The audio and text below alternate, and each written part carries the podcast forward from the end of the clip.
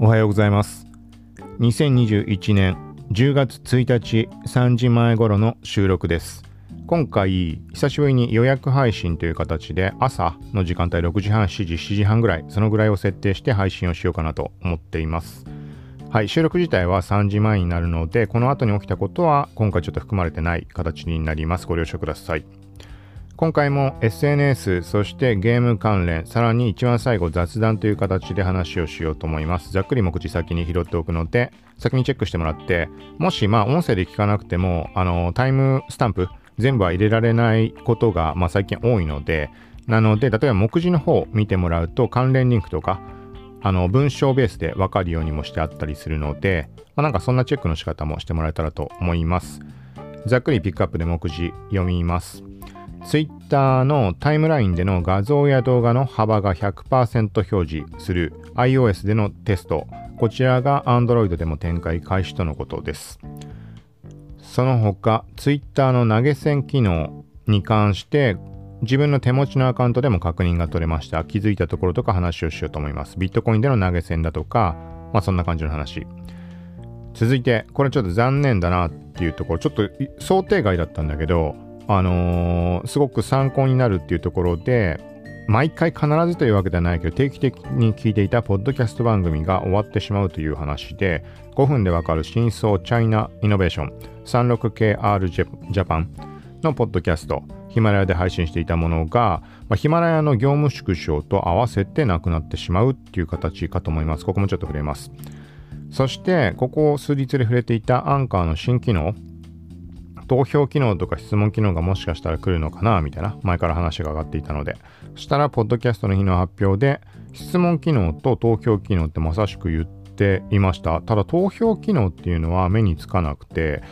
公式の発表がある前に昨日の配信で質問機能は確認が取れたっていう話はしました。これは新機能なのかなみたいな感じで言ってたんだけど、まあそんなところがあってそこを触れます。そしてこれちょっと全然把握できていないです。この後今後情報をシェアできればと思うんだけど、 TikTok も エヌエフティー 展開みたいな話が目に入りました。海外の情報しかなかったので、まあ、ざっくりここもリンクとか貼ったりとか、まあ、ほぼ触れることもないというかあまり把握できてないので、まあ、とりあえずざっくり触れようと思います。そしてその後にゲーム関連で、まあ、大きな話題としては東京ゲームショウにせんにじゅういちの開催、ちょっとその ブイアール での参加っていうのも、まあ、普段言ってるようにもうゴーグルつける ブイアール ゴーグルつけるのがめんどくさいよなみたいなことをボソッとツイートしたんだけど、まあそうは言っても実際にこうね足を運んでっていう手間手間って言い方はちょっとあれだけどさ、興味あっていくんであれば楽しみでいくわけだからっていうのはあるけど、まあ実質的に、まあ、距離とか時間ってかかるわけじゃん。まあそこを思えばまあちょっとそのぐらいさ ブイアール セットセットつけるぐらいは我慢しようと思ってちょっと行ってみました。そうまあ ブイアール 展開っていうのがあったので ブイアール 空間上でのまあイベント開催みたいなしたらね、これがねすごいかな、ちょっとねえっとなんか惰性で行った感じだっただけど、その割にあこれはすごいなってもうリアルな感じをまあ印象受けたりとか、オキュラス持ってる人は試すだけ試してみる価値、価値があるというか価値があるどころの話じゃないかな。ぜひ試してほしいなっていうところでちょっと感じたところを話します。そしてあとここからはまあ情報のみでバキシリーズよんじゅうはちじかん限定でひゃくさんじゅうななさつ無料みたいな話。そしてゲーム関連だと、えっとこれは東京ゲームショウの絡みかな。Steam 版のモンスターハンターライズの発売日が決定という話。そしてこれもちゃんと把握してないんだけど Xbox のクラウドゲーミング日本ローンチが決定、今日ローンチってなってます。これ記事飛んで実際にちょっと把握できればと思います。グダグダになるかもしれないけどよくわかんないんだよね。もともと Xbox なんだっけゲームパスみたいなのも存在するわけだよね。はい、そして今回一番最後に余談が過ぎるという形で雑談の話になります。ツイートちょっとしたんだけど、今日がじゅうがつついたちというところでふと思ってで一粒も米を食わない生活がじゅっかげつめに突入しました。はいポッドキャストで触れたりツイートで触れたりしてるんだけど、まあなんだろうね、まあなんかそれで起きたこと起きなかったこと前にも話はしたんだけど、一粒もさじゅっかげつかん食わないで結構レアな体験だと思うんだね。まあとりあえずにせんにじゅういちねんは食わないようにしようって決めたから食ってないっていうところ、あの本当のものすごい前提とすればダイエットっていうのも頭の中になくはないんだけど、あんまりそういう意識であの食わないことにしたってわけでもなくみたいな状況なんだけど、結果的にじゃあ体重は落ちるものなのかとか、体型に変化はあるかとか、なんか体がおかしくなったりするものなのかとか、なんか人によっては気になるんじゃないかなと思うので、ちょっと前にツイートしたところの箇条書きになってしまうんだけど、そこをちょっと読み上げプラスその他感じたことじゅっかげつめに突入してはいっていうところをちょっと触れようと思います。はいということで、えっとまあよかったら最後まで聞いてみてください。この番組はコウキチ T が エスエヌエス テックガジェットの最新情報を独自の視点で紹介解説していくポッドキャスト、まとまらなくてもまとめ聞くまとめです。倍速再生ながら聞きで情報収集に活用してください。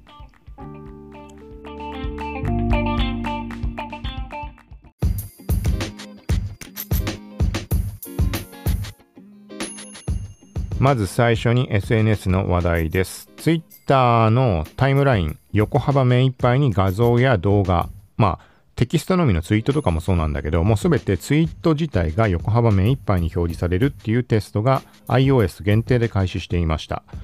これが本日から、本日からってことかな。Android も対応開始ということで、人によっては反映して、なんだこれみたいな。なんか見づらいとか見やすくなったとかいろいろ意見はあるかもしれないけど、個人的にはめちゃくちゃ見づらいかも今すぐやめてほしいなぐらいの感じです。まあ、細かいところは省くけど、でもこれ未だにそのね反映していないアカウントもあるんだよね。だから助かってるんだけど、あのコウキチアンダーバー T っていうメインのアカウントは昔のまんま左側に縦のスペースが入ってるから見やすい。まあ、俺はもうその目いっぱいになるのが嫌なのでっていうところなんだけど、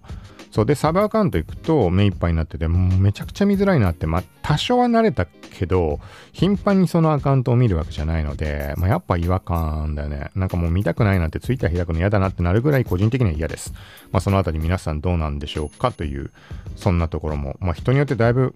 捉え方違うんだろうしね。これが例えばさ、単純に個人の感覚とは別で仕事とかで使うってなった時、例えば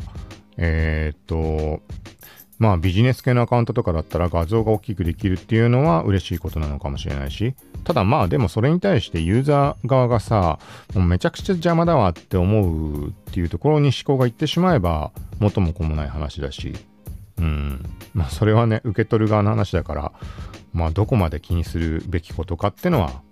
意図的にちっちゃくするってことはできないだろうしね。見た目上無理やりちっちゃくすることはできたとしてもさ、はいまあみたいなところです。続いて同じくツイッターの話題です。これも個人的な観測っていうところの話になるんだけど、少し前に投げ銭機能がえー、っと全ユーザー対象だっけか、もともとインフルエンサーっぽい人たちとかでっかいアカウントが対象で投げ銭機能がついていたんだけど、現在は基本的に全ユーザー対象となっていた気がします。 iOS だとかくくりはちょっとわかんないです、覚えてないけど Android はまだだとか、まあ何にしてもiOS では多分表示されるっていう話だったと思うので、ちょくちょくいろんなアカウントでチェックをしていました。でも全く表示されなくて、ところが今日サブアカウント、まさしくこのポッドキャストの最新の最新回の配信通知みたいに使っている Twitter アカウントで投げ銭機能を使えるようになってました。プロフィールの画面に行って、これそうちょっと把握できてない人多いみたいなので、そうわかんない人とかもしくは周りにいたら教えてあげてほしいんだけど、まあ、そのチップ機能投げ銭を自分が受けることができるようになっているかどうかっていう確認に関しては、プロフィールの変更ボタンを押して一番下にチップス、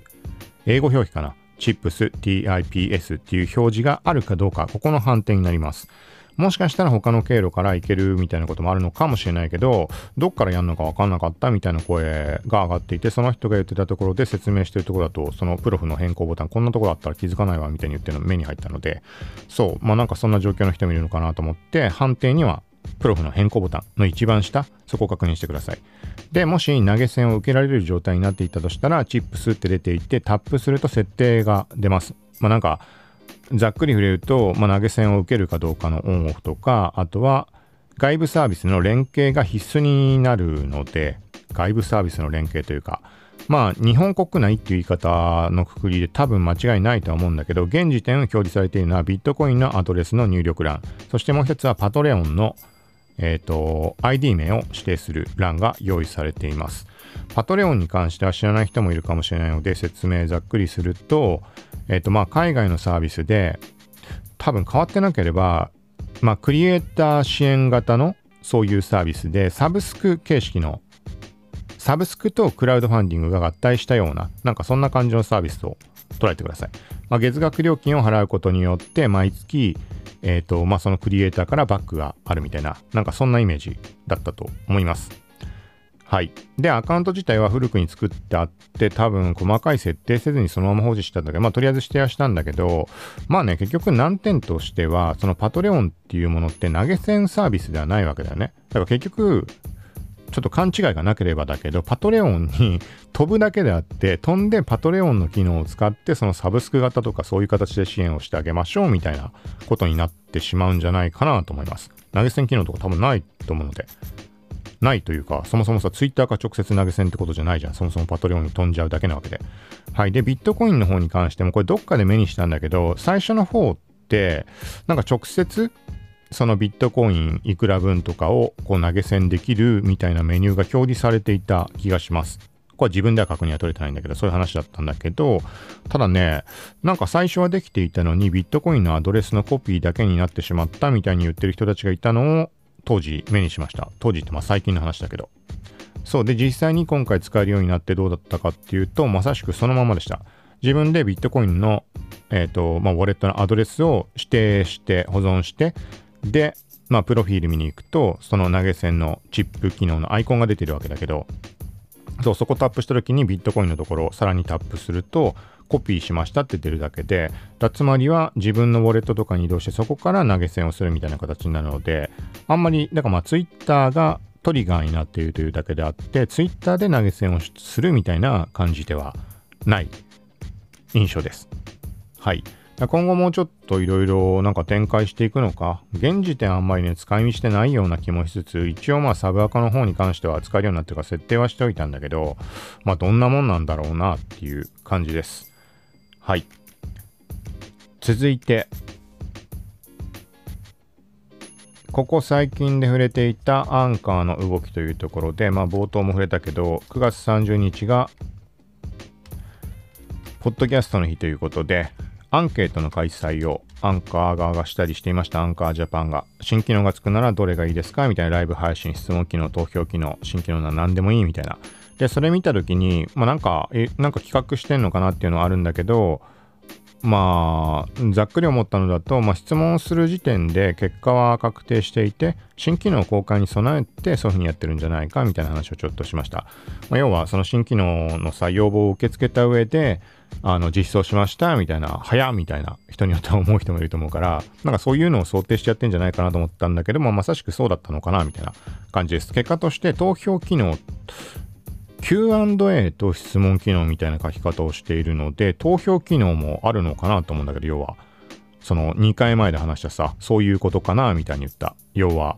配信者とリスナーの距離を近づけられるじゃんみたいに話したんだけど、質問を投げかけておいて、そこに対してよん択から選んで回答してもらうみたいな、聞いてる人、今聞いてる人っていう話なんだけど、うん、だからその キューアンドエー というか投票機能のタイプのものは見当たらない気がします。公式発表の前に新機能かなって思って質問機能ってものを見つけたわけだけど、前からあったのかどうかみたいな話でしていたんだけど、まあ何にしても公式発表が機能かなあったので、まあ、つまりは新機能だったってことだと思います。まあ、何にせよ、配信者の人は各エピソードの画面行ったときに、アプリで行ったとき、右上にコミュニティっていうタブが表示されているので、そこに行くと質問の設定ができます。で、その質問は Spotify 側に表示されるので、Spotify で聞いている人が目にしたときに、そこからリプライ、コメントみたいな感じで返信ができるという感じになってます。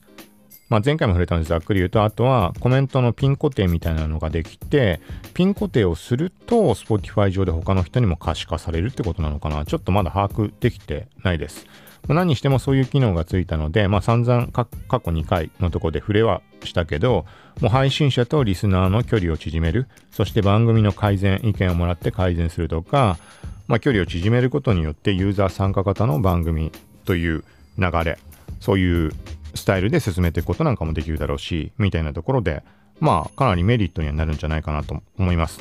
ただまあやっぱりあれだよね、まあ今 Spotify で聞いてくれている人がいればこういう言い方はなんなんだけど、 Spotify で再生される率ってのは、まあ、個人的にはめちゃくちゃ低いです。で他の人の話もなんかちらほら見たりしても、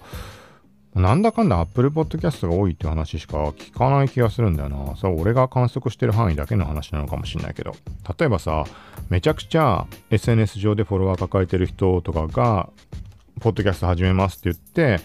じゃあ Spotify で聞いてくださいっていう感じでやったんであれば、それはね、なんか Apple Podcast じゃなくて Spotify に集中するみたいな可能性もあるのかもしれないけど、うーん、どうなんだろうね。はい、まあとりあえずそんな機能ついたので、まあリスナー側の人も、まあ、配信者が質問を用意して投稿さえしてくれていれば、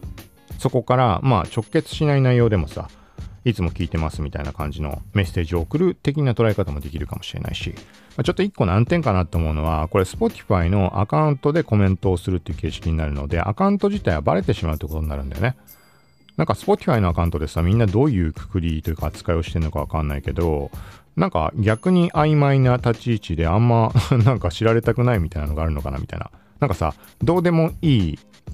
えっとまあ例えば Twitter とかインスタとかのアカウントに比べればさ、どうでもいいっていう言い方はちょっと違うと思うけど、まああんまなんかさ、重要ではないじゃん。もちろん人によると思うんだけど、そう。っていうものだから、じゃあまあ別にコメントしちゃってもいいかって話になるかどうかっていうとまた別な気がするんだよね。なんかだったら逆になんかさ、別に配信者のことは例えば好きで聞いてる番組だったら、それが別にさ自分の存在がバレるのは構わないかもしれないけど、他の人にも可視化されたりっていうと結構話変わってくるじゃん、なんかいろいろと。そう、なんかそのところもあってどうなんだろうなっていうのはちょっと思いました。はい、まあ、これ本当にその本人次第で捉え方は随分違うと思うんだけど、続いてTikTok も エヌエフティー という話です。なんかね、全然わかんないんだけど、TikTok トップモーメンツみたいになんかページが公開されていて、うん、まあ エヌエフティー が関わってる話だと思うんだけど、エヌエフティー に関しての説明とかも入ってるし、なんか TikToker 絡むような話なのかな。TikToker っていうよりは エヌエフティー の界隈の人をが絡むって言い方なのかな。ちょっとまあこれ全然わかんないです。英語わかる人だったら多分わかると思うので、まあ エヌエフティー とか興味ある人は見てみてください。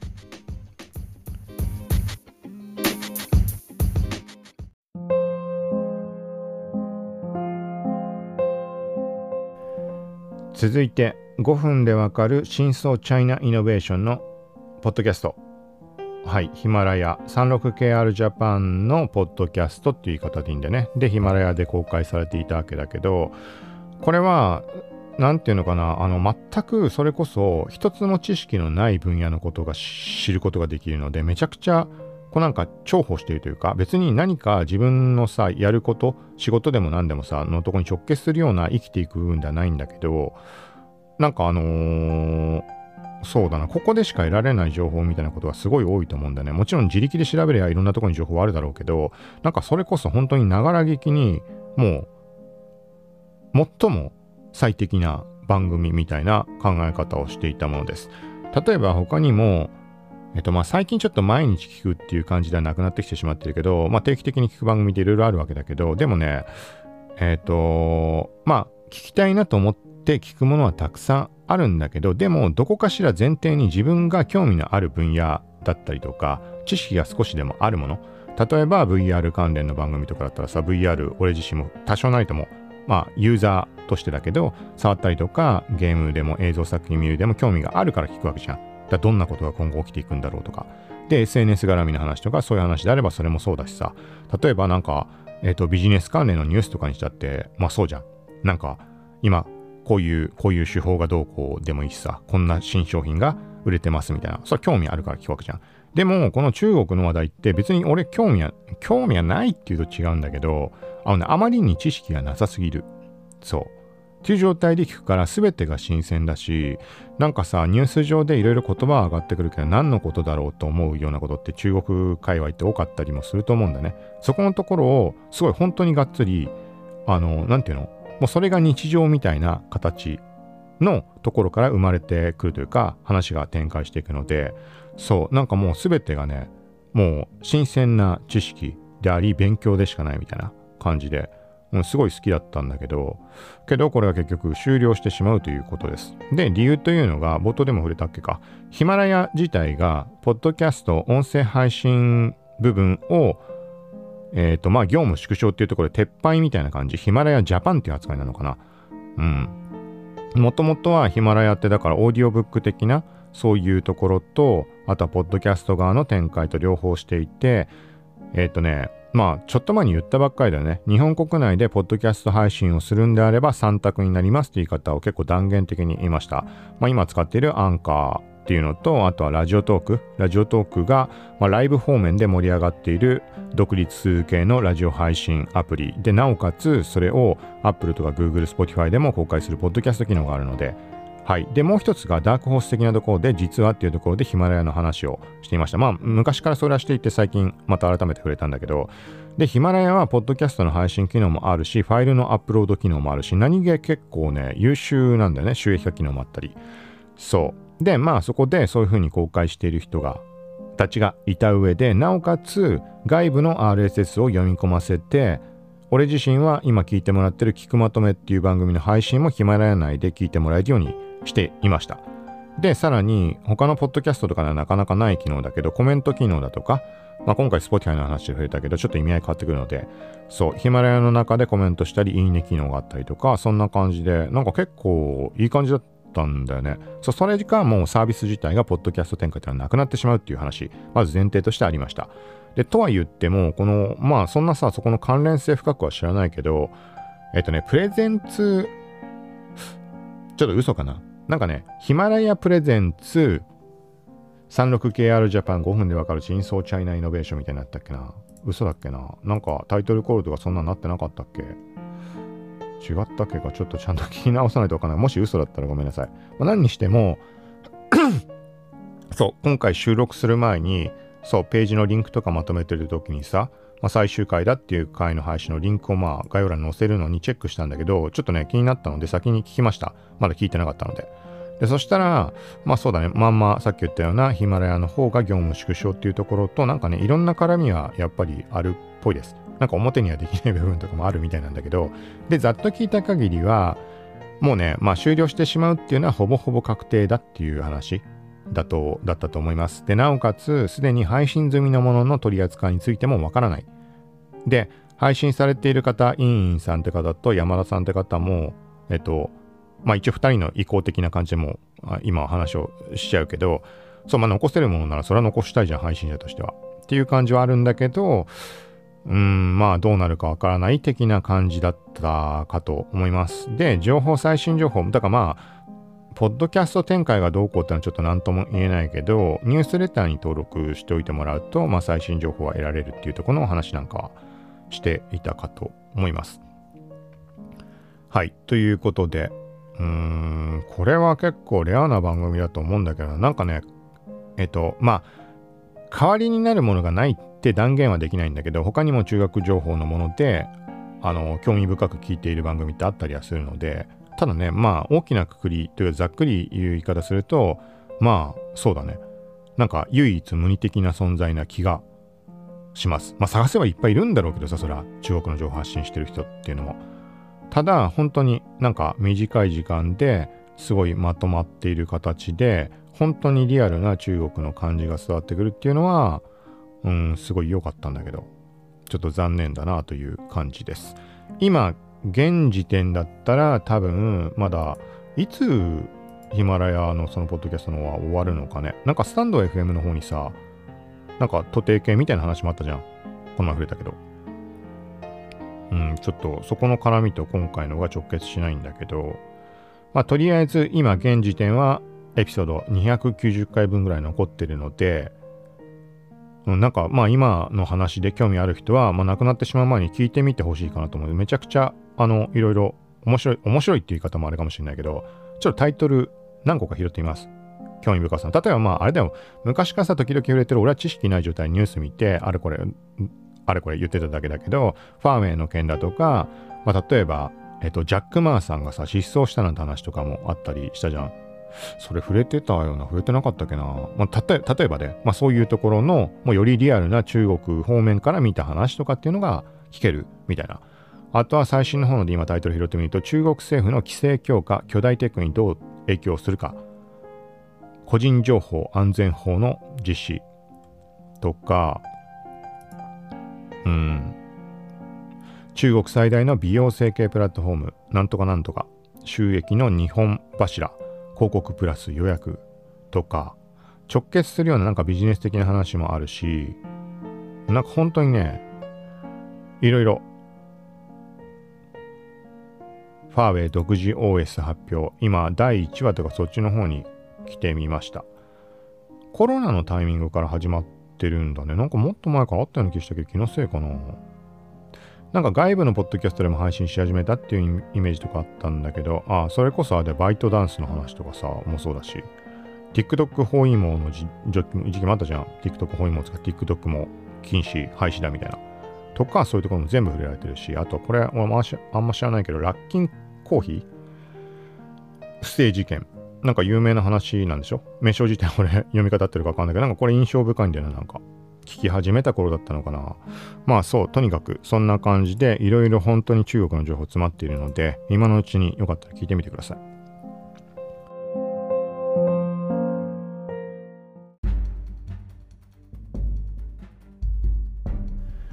続いてここからはゲームエンタメの話になります。東京ゲームショー にせんにじゅういちティージーエスブイアール 版行ってみたという感じです。でツイートしたまんまでちょっと読んでみると、スクショじゃ全く伝わらないと思うけどいい感じかも。リアルに会場にいる感がある。人がいればよりリアルではありそう。動画プレイヤーを引き寄せて再生の感じもしっくりくる。はいみたいな感じで書きました。なんかこれでも人と出会うっていうことがあるらしいんだよね。そう、ちょっと分かってなかったんだけど、ちょっとね本当に惰性でとりあえず行ってみようぐらいな感じで見たんだけど、なんか、ね、結構すごいかな。本当にスクショなんかじゃ全く伝わらない。スクショじゃもう平面じゃん、当たり前なんだけど、もう本当にねその場に自分がいる、まあ、よく言ってるみたいにそのリアルみたいな綺麗さで映っているわけではないんだけど、ゲーム空間に入り込んでいるなって、良くも悪くも悪くもって言い方もあれかもしれないけど。で例えば会場行くと、まあ、悟空だとかさ、いろんなアニメキャラとかゲーム展開しているようなものの、まあ、立体の立体、まあ、巨大フィギュアみたいなものが スリーディー として ブイアール 空間にあるわけで、そういうの見たりとか、なんかアイマス関連とかいろいろあったのかな。アイマスさんも俺わかんないからだけど、なんかねすごいよ本当に。そのでまだエリア全然行けてないんだけど、モンハンのエリアだとか、あとは進撃のエリアだとかがすごいみたいなみんな言ってるところを目にしたんだけど、あとはえっと東京クロノスだっけかとかの、そこのなんかね ブイアール 空間だからこそだなっていう感じだね。これ実際のこういうイベントでもさ、例えばさそのブースに行くとでっかいモニターがあって、こう壁をさ、壁というか例えば円形の壁を作ってあって、そこにいろんなものを展示してあって、空中にさなんかバルーン吊るしたりとかってあったりするじゃん。巨大フィギュアがあったりとかって言っちゃえばそのまんまなんだけど、まさしくこの東京クロノスとかのブースがそんな感じになってて、なんか上でねそのキャラがくるくる回転してたりするんでね、なんかそれがなんか、ね、不思議な感じ。リアルにあ会場行った時のその感じを思い出しつつも、バーチャル空間だっていう、家にいながらできているわけじゃん。そうなんかね絶妙な感じかな。なんとも、うん、説明がちょっと難しいんだけど、最初のこの入る前の印象としては、冒頭でも触れたけど、まあ、やっぱ ブイアール ゴーグルをつけるのがめんどくさいっていうところで手が止まってしまうっていう、そこが一つのやっぱり大きな、なんていうのかな、障壁だよなって考えてみたら、自分自身でよくさ、例えばバーチャル渋谷行ったとかそういう話とかってしてるじゃん。バーチャル空間行ってるような話けど、あれって考えてみると全部スマホなんだよね。パソコンで行ったものもあるかもしれないけど、なんでパソコンスマホで見てるかっていうと、基本ね多分 ブイアール ゴーグル、v、オキュラスクエストツーとか対応してないものなんじゃないかと思います。俺が言ってるものって。クラスターってどうだっけ。あ、クラスターオキュラスクエストツーでいけるんだっけかわかんないけど、前提としてスマホから入ってしまったってのもあると思うから、それで満足してるし、わざわざこれを ブイアール ゴーグルつけていって、そんななんかいい体験になるのかなみたいな疑問しか感じないみたいな状況の中、まあそうは言ってもってとこで行ってみたら、すごいいい感じだったっていう話です。これはぜひ本当に Oculus Quest ツー持ってる人はめんどくさいって思う人もたくさんいると思うんだけど、まあ、ちょっと我慢してダウンロードしていってみると、うん、なんかね、そういう、あ、なんかこの感じで今後こういう風に展開していくんだったら、なんかすごいなって思う。なんか少し前に触れたじゃん。なんかさ、コロナでオンラインイベントつって、なんかウェブページにさ、動画埋めてあるだけでさ、それオンラインイベントじゃねえだろみたいな話して、ものすごい残念だったって。で、そんな中、ジャンフェスに関しては、なんか急遽作ったのかわかんないけど、スマホでだけど ブイアール 空間に入って、もうまさしく今回のあれだよ。東京ゲームショウみたいな感じだよ。これは ブイアール で Google でいけるけど、Google は対応してなかったかもしれないけど、まあ、ああいう空間、本当にほぼね、同じような感じって思ってもらって、あのー、違いはないかな。まあ、ジャンフェスの方が、去年の話だし、もちろん詰め込まれてる感はなかったかもしれないけど、まあ、それに近いものが展開してました。だその後に、この東京ゲームショウっていう形で、ブイアール ゴーグルで体験して、あのこの感じだったら、本当にいろんなイベント今後開催されていくんなら、まあ、その都度ね、やっぱりめんどくさいって頭に浮かんでしまうかもしれないけど、本当に行く価値あるなって。もう断然リアルよりももしかしたらいいんじゃないかな、みたいな体験も潜んでいる気はしました。はい。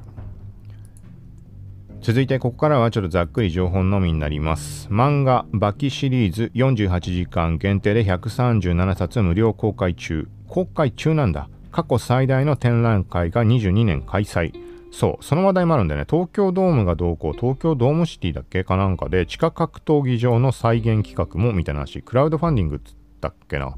なんかそんな話もあるみたいです。ちょっとズレあるかもしれないけど、気になる人はチェックしてみてください。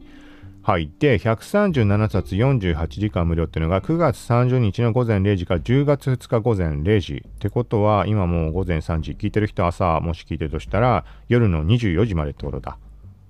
じゅうがつついたちのにじゅうよじまで。だから時間ないじゃん。で、前にもね、こういう話あったんだよね。ふと思い出したんだけど。で、そんな短い期間で、例えば全巻無料って言われたって読めるわけないじゃんって思ってたんだけど、ツイッターとかを見たら、バキならいっさつごふんで済むぞみたいなのを見かけて、あ、そうだったって思って。あのバキってめちゃくちゃコマの使い大胆だったりするから、読む場所ってなくて、効果音とかさ、なんか一言だけ絵がしか描かれてなかったり、めちゃくちゃバトルにこの迫力っていうところにコマを割くわけよ。だから結構ね、本当にね、ごふんかどうかわかんないけど、あっという間に読もうと思っても読める。そうだから、そういう読み方すれば、もしかしたら時間ある程度確保する必要あるけど、ひゃくさんじゅうななさつ、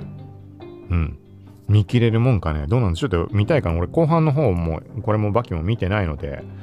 全巻ってことはその初代のバキも含まれてんのかね。あのもし読もうと思う人がいたとしたら、これちょっと言い方あれかもしれないけど、個人的には初代のバキは、まあ、飛ばしてもいいかもしれないと思います。これね、友達に昔進めようとした時に、バキ面白いから見てって、俺のイメージではなんていうのかな、やっぱあの刑務所から出てくるような時の話、ちょっとタイトルも何も覚えてないけど、がメインで頭にいたんだよね。バキ、いかにももうバキっていう展開って。で、思って進めたものの、最初から見せてしまったら、自分でね、見返してみたら、あ、これはちょっと進めるにはあれだなと思ったのね。面白くないわけじゃないんだけど、バキの真骨頂って言われるような面白さが伝わるシーンは前半の方にはあんまりない。もちろん積み重ねではあるんだけど、それよりは、あのね、もし見ようと思った人は、今これ対象がまあ初代も含まれてるかを先に確認した方がいいかもしれないけど、そこはね、まあ、飛ばしてもいいかもしれない。本当に一番最初のグラップラーバキだいいちぶ、グラップラーバキ地下闘技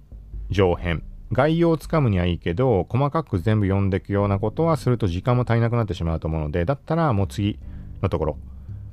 どれになるんだろうな、最大トーナメント編なのかな。最大トーナメント編とかは見てもいいかな。でもな、積み重ねあってこそなのかな。でもね、本当にね、最初の方はちょっとこれは、そう、時間ないのに読むものではな、あの、進めて読んでもらうものではないなっていうのは感じたので、ちょっと頭に入れてもらったらいいかもしれないです。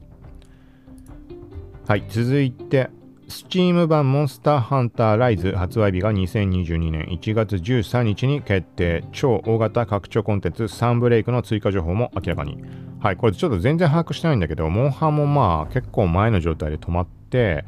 やってない。モンハンもね、まあ、結構やってはいるんだよ。その全部さ、ドラクエテンとかあの時期の話なんだけど、モンハンはさ、なんかさ、芸能人とかが何時間やったみたいな話で出てくるじゃん。わずかこれだけの期間でみたいな、あんな時間はるかに超えてやってるからぐらいがっつりやってました。なんかあの、でかいヘビが出てくる時のやつをやったんだよな。ちょっと名前も何も忘れてなく、覚えてないけど。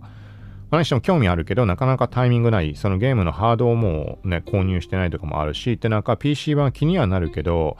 なんかさ、もう結構最後のやつって前じゃん。違ったっけ？そうで、今ほら ピーシー でゲームやるようになってるから、なんか次に追いつけるものがあればやりたいなと思って、ちょっと興味あるかなっていう感じです。はい、これはちょっとこれ以上は個人的には知識もないので、気になる人はチェックしてみてください。リンク貼ってあります。続いて、これも曖昧なんだけど、 Xbox クラウドゲーミングの日本ローンチがじゅうがつついたちに決定という話です。これ実際にリンク飛んでみます。 アイジーエヌ ジャパン。なんかつかめないんだよな。まず Xbox のクラウドゲーミングっていうのは、まあ ピーエス Now だとか、あとはちょこちょこ触れてる GeForce Now、 自分のパソコン上にゲームをダウンロードしてインストールしたりせずにやることができる、まあ、そのサービス上のパソコンで動いているものを遠隔操作するみたいなイメージを捉えてください。だからスペックが低かろうができるみたいな、そんな感じのものになります。はい。で、Xbox クラウドゲーミングは Xbox ゲームパスアルティメイトプランに加入することで利用することが可能だ。ほう。はあ、うん。まあ、っていう話で、で、それはマイクロソフトが提供する Xbox のすべてのサービスを受けられるという意味でもある。で、月額せんひゃくえんなんだよね。安いんだよね。例えば GeForce Now で、だとね、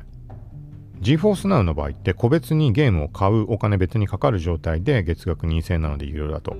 無料でもできるんだけど、無料だと連続プレイ時間がいちじかんなので、わざわざ一旦、なんていうの、再接続をしなきゃいけないみたいな。有料だとろくじかんまでできるみたいな感じです。で、まあ、Xbox クラウドちょっとまあ、細かい詳細は把握できてないけど、まあ何にしても、クラウドゲーミングサービスということで、えーっとね、例えばドラクエ、これはじゅういち、龍が如くななだとかもラインナップするみたいな書き方がされています。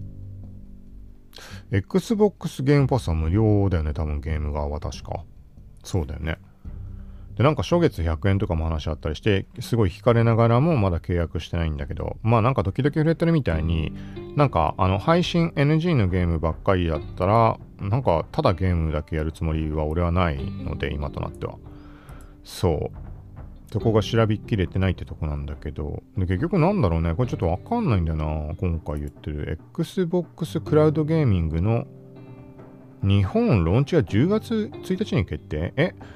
ゲームパス自体が日本では対応してなかったってこと？いや、購入できたよね。どういうことだろ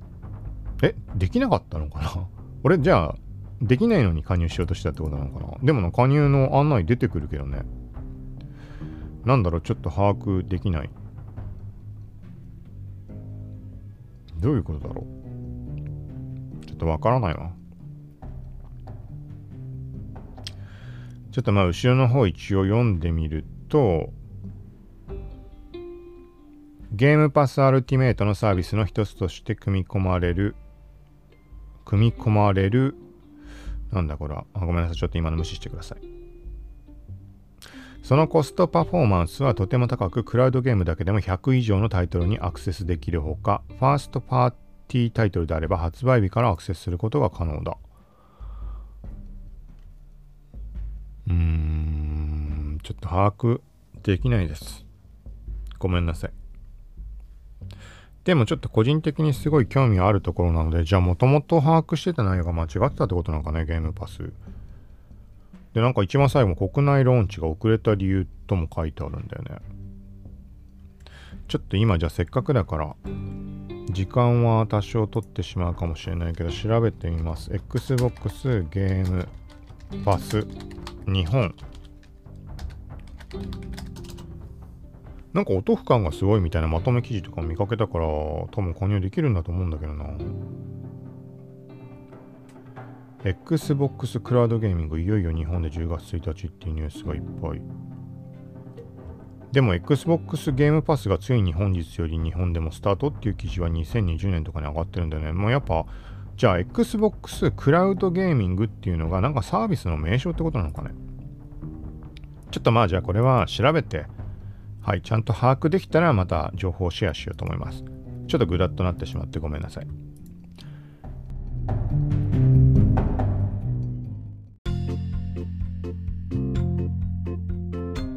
はい。そして一番最後に余談が過ぎる雑談として、一粒も米を食わない生活じゅっかげつめ突入、変わったこと変わらないことという話です。まず結果というか、まあ、先月ぐらいにツイートしたところのもの箇条書きを見ます。まず特に痩せない。体がおかしくなったとかはない。無性に食いたくなるみたいなこともない。カリフラワーライスは太る。ブロッコリーライスはよくわからない。関係あるかは不明だけど、代替肉率が高まり始める。はい、これ以前も触れたのでざっくり触れると、まあ、特に痩せないです。というのも、あのご飯を食べないっていうこと以外は何も特になんか痩せようっていうことをしていないので、そもそも冒頭で言ったみたいになんか特別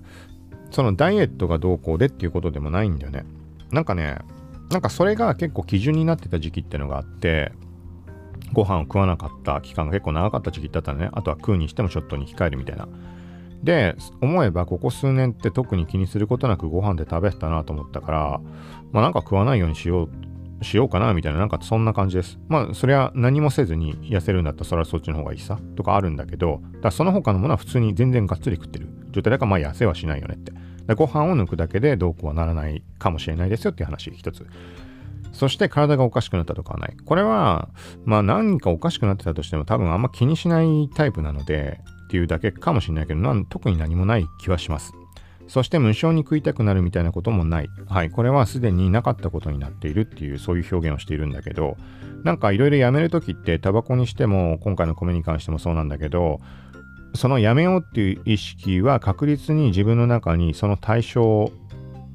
をより色濃く、なんていうのかな、意識してしまうことになるので、っていう考え方からなかったことにしてます。つまり、なければ、なんか食べたいも何もないじゃん。おかしな話に聞こえるかもしれないけど、もう本当にそういうこと。その意識にすると結構楽に、あのー、なんかやめたいものはやめられるんじゃないかなって。あの、そう、これももうしょっちゅう言ってるんだけど、あのね、って言ったって難しいじゃん、そりゃ。それは好きなものだけだからさ。もちろんタバコをやめる辛さとかも知ってるしさ、いろいろあるんだけど、でも最終的にタバコに関してもどうやめたかって言っても本当になかったことにしたらもうね、全然苦じゃなくやめられた。まあ最初はそれ辛い時期ってのもあったりするけど。で、例えとしていつも言ってるのが、なんか立体視っていうの、なんかさ、砂嵐みたいなやつがさ、じっと見てるというか、目の視線焦点を交差させるというか、近づいてみるとか、なんか焦点外してみるとさ、何かが浮かび上がってくるってあるじゃん。あれの真逆の話。その何かが浮かび上がってきている状態っていうのがタバコとかご飯なわけだよね。だからそれをもともと見えていない状態、つまり焦点を外すって言い方かな。だからその対象のご飯とかタバコから焦点を外すことによって、なんかそもそももうなんつうの、視界というか意識にも入っていないものになるわけじゃん。その砂嵐のさ、ものの状態になれば、そう、焦点が合ってるからタバコやご飯はあの意識の中に入ってくるわけで、そう、だからもう意識の焦点外しみたいな感じのイメージ。そう、存在から消し去る、ぼかす。そう、なんかそんな、そんな感じのイメージでやると、うん。なんか人によってはそれでやめたりできるんじゃないかなと思うんだけど。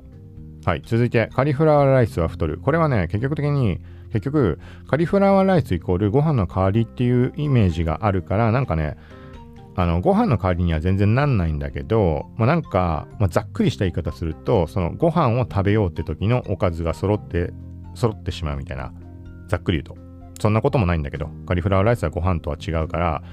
例えば鮭と一緒に食ってうまいかさうまくないと思うし、味噌汁と食ったって合わないと思うしとかあるんだけど、なんかそういうことかなと思ってます。そしてブロッコリーライスはよくわからない。これは前も触れたんだけど、カリフラワーライスはさ、白いからまあ OK じゃん、ライスっぽい見た目けど、ブロッコリーライスはもう緑だからもうライスじゃないじゃんっていう話で、もう よ, よくわかんない。そして一番最後に関係あるか不明だけど代替肉率が高まり始めるみたいなのは、うーん、まあたまたまかもしれないし、どことなくなんかその健康というかさ、なんかそういうとこに多少意識が向いていくと、こうなんか意識が勝手に変わっていったりするじゃん。なんかそれをさ、例えば知識を得たり調べたり、そういうふうに行動することが楽しかったりとかっていろいろあったりすると思うんだけど、これはなんかこの健康とかとさ別で考えても、例えばサステナビリティとかそういう方面の話とかも、そういう感覚を覚える人っていると思うんだよね。例えばマイボトルに変えてみて何か感じることがあって、そういう方面に目が向かってとか向いてとかさ、そうなんか、まあそういうことなのかな。ちょっとわかんないけど。まあそんな感じです。まあとりあえず特に変化はない。何もない。えっと、もともと決めていたのがにせんにじゅういちねんは米は一切食わないということだったので、で、実際はじゅっかげつ経過じゃなく、じゅっかげつじゃないな、じゅっかげつめ突入ではなく、おそらくね、にせんにじゅうねんのじゅうがつぐらいから食わなくなっているはずです。もうすでにいちねん経過している可能性もあるんだけど、まあ何にせよ、年を超えたタイミングでにせんにじゅういちねんは一切米を食わないって決めたので、まあとりあえずじゅうにがつさんじゅういちにちまで食わないでいる。で、逆にいちねん経過して、それ以上さ続ける意味があるかって、なんかあれなので、逆に食ってみようかなとは、今、この瞬間思ってます。まあ元旦かどうかわかんないけど、なんかいちねんぶりにご飯を、米を食って何が、何を思うのか。そんな何も思わない気がするんだけど、昨日も食ったかのような感覚でしかないと思うんだけど、で、あとはちょっとね、さっきふと考えたのが、じゃあ、そのいちねんぶりに食う米と一緒に食うもの何か。たまにさ、死ぬ最後に何を食うかみたいなことってこう考えたりしない？友達と、さあ死ぬ、死ぬ直前に何かいっこ食うとしたら何食うみたいな話。で、俺もそうだし、友達とかで考えてもね、大体質素なものを選ぶんだよね。例えば、鮭が入ったおにぎりとかさ。なんか、そんな答えが多いような気がするんだけど、人にもよるかもしれないけど、なんかそれの疑似体験というか、ある種、あのー、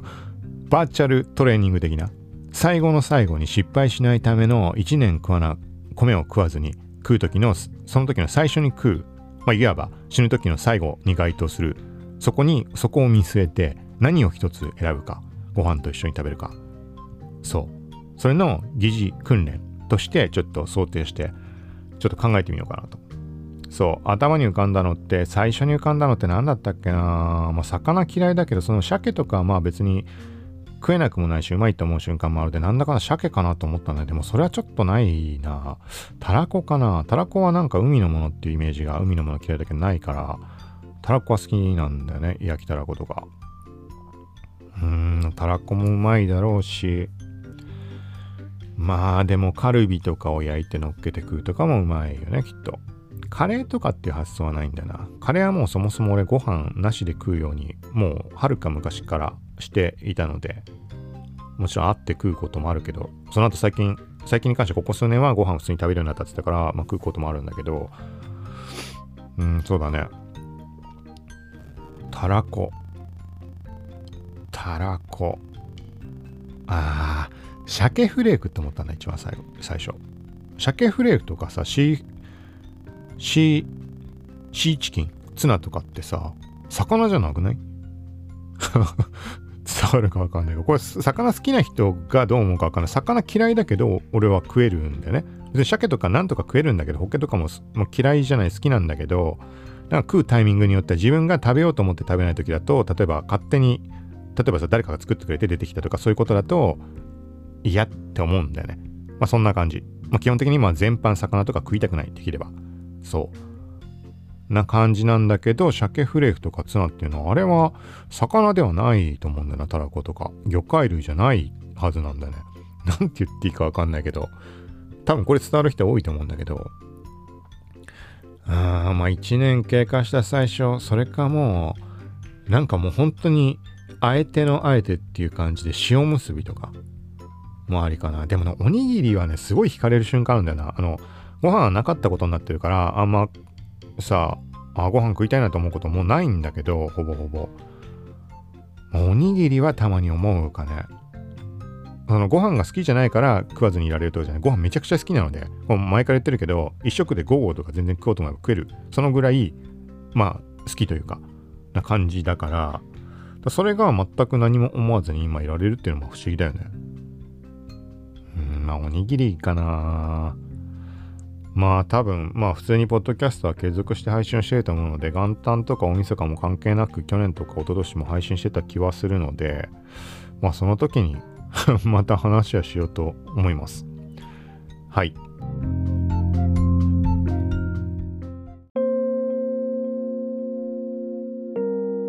ということでこんな感じで今回は以上です。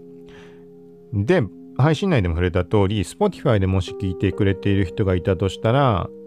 その配信エピソードの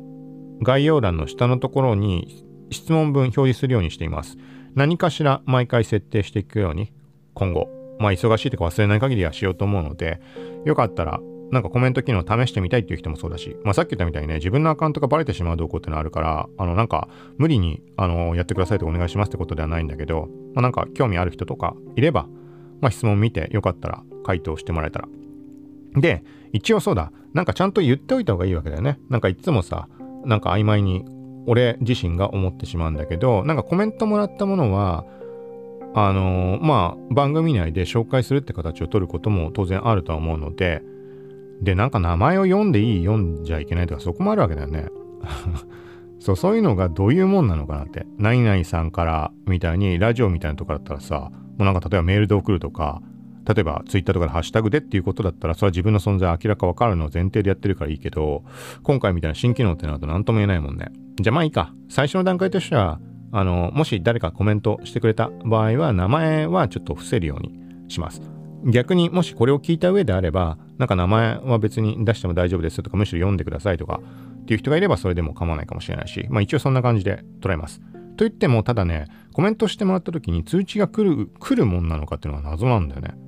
自分のアカウントで試した時は通知って特に来てなかったので、エピソードの各回の配信をちゃんと自分で目視で確認すると、なんかチェックというか丸ボタンがついてて見られるように、あの分かるようになってるんだけど、一覧画面で分かんないから、ろっぴゃっかいも配信しててさ、どっかにコメントしてくれても分かんないじゃんとかがあるから、